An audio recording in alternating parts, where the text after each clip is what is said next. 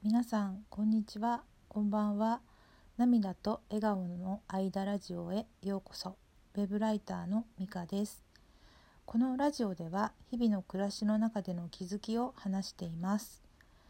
今日も前回に引き続き今私が一番興味がある画家の杉田洋平さん杉ちゃんの言葉について感じたことをお話しします。今日の言葉は変わる部分も大事だけれど変わらない部分もそれ以上に大事という言葉についてです。えラジオですねこれが3回目なんですけどなんかちょっと楽しいなと思っています。と書くことはずっと前から好きなんですけど話すことに苦手意識があったんですね。でちょっと大勢の前で話す時にあの人の顔が見れないとかなんかそういうちょっと慣れてないというか不安を感じるところがあるんですがあのちょ徐々にね、えー、リアルに人前で話せるようになりたいって思いながら今はこのラジオが、えー、とても心地いいなと感じています。と言っても聞いてくださる方がいるからあのなんかそれがあの励みになっています、えー、心から感謝しています。ありがとうございます。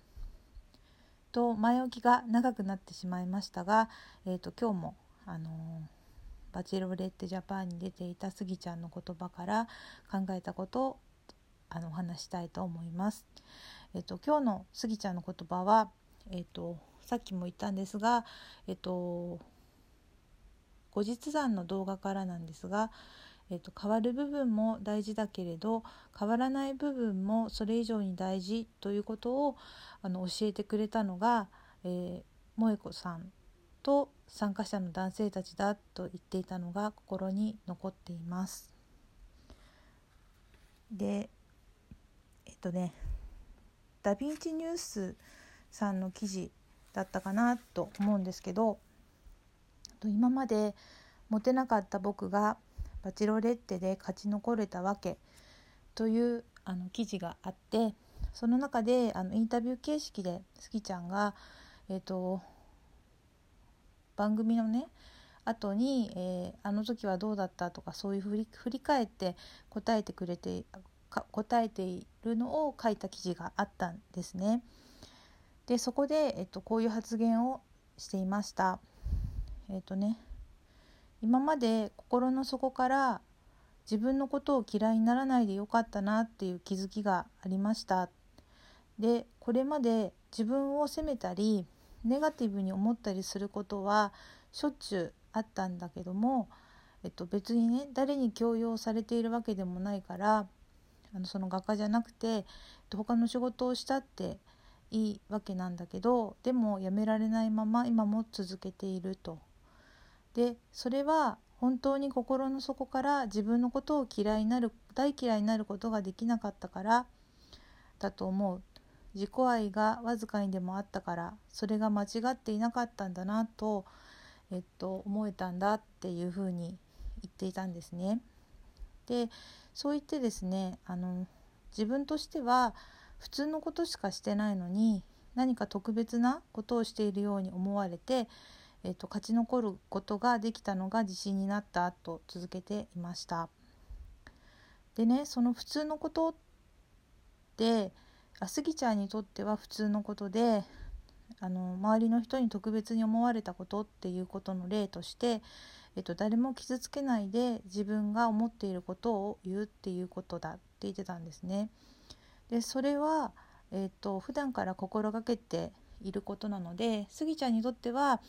まあ当たり前のことなんだけどそれをなんかこう周りがすごくこう特別によく撮ってくれたなっていう印象があったみたいなんです。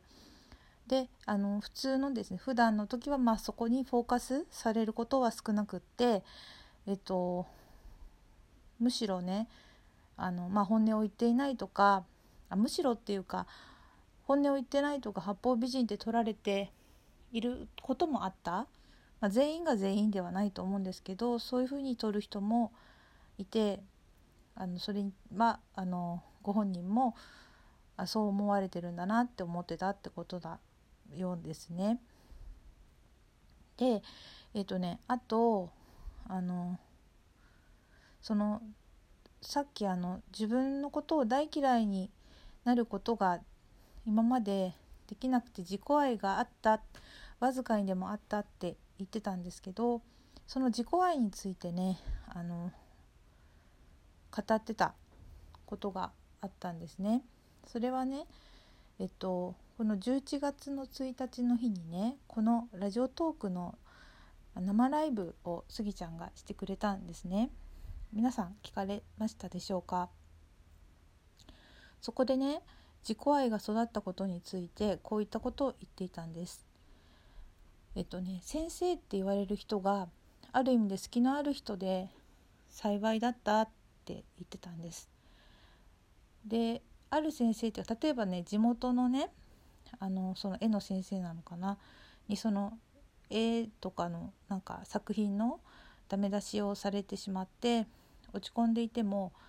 例えば東京にいる別の先生にはなんか素晴らしいって絶賛されたこともあったと。でそういう経験から評価って絶対的なものじゃなくて人それぞれなんだなって早い時期に知ることができてそのことで自己愛が育ったのかもしれないって言ってたんですね。でそれ聞いてあなんかすごいすごいなって思ったんですよ。えー、っとねそれで今ちょっといっぱいこういうことも言ってたああいうことも言ってたよっていうのでいっぱい言ってしまったんですけどまとめるとですねまとめるとって私なりにまとめさせてもらうとあの、うんと、ご本人はね変わりたくてバチロレッテに参加したって言ってたんですね。で変わりたくてバチロレッテに参加したんだけど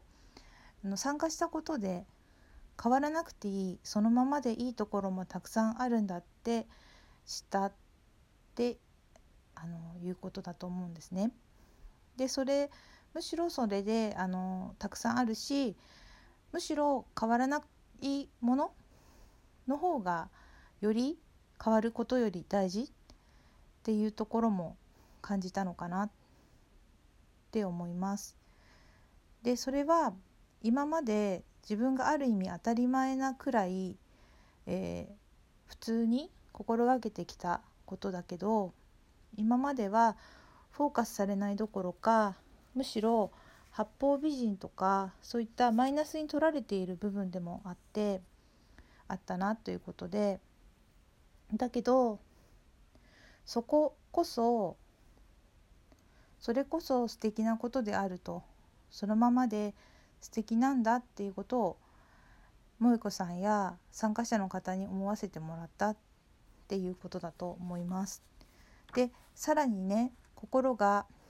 くじけそうになりながらもここまで自分のことを信じて愛することができていたのは同じものを見ても称賛してくれるとか価値を生み出してくれる人とそうでない人がいるっていうことを若い頃から知っていたからいろんな人がいてそれぞれ価値観が違うからまずは自分がいいと思うことが大切で今それに目の前に共感してくれる人がいなかったとしてもきっとどこかにいるしもしいなかったとしても自分がいいと思うことが大事なんだって思っていたからなんだなと分かりました。でそのことから本当に自己愛って大切だなと思いました。でまあえっ、ー、と自己愛って何だろうって思うとまあ、自己肯定感ともある意味言い換えられるのかなって思ったんですけど私は私のままでいいのだっていう心の安心安定みたいなが本当に大切なんだなと改めて気づかせてもらいました。あの1回目のね自己紹介の時にも少しお話ししたんですがあの私は認定子育てハッピーアドバイザーとして自己肯定感の大切さをお伝えする活動も、えっと、細々とですがしているんですね。でこのスギちゃんの言葉を聞いてね改めてね本当に、うん、その育っていく過程でねその自分を丸ごと認めて愛するっていうかそのことが大切だなと思いました。でそのことからねあのさらにねあれスギちゃんはどういうふうに育ってきたのかなって子供の頃のこともねとても興味が湧きましたね。えー、実は実はっていうか他のねあのいろいろ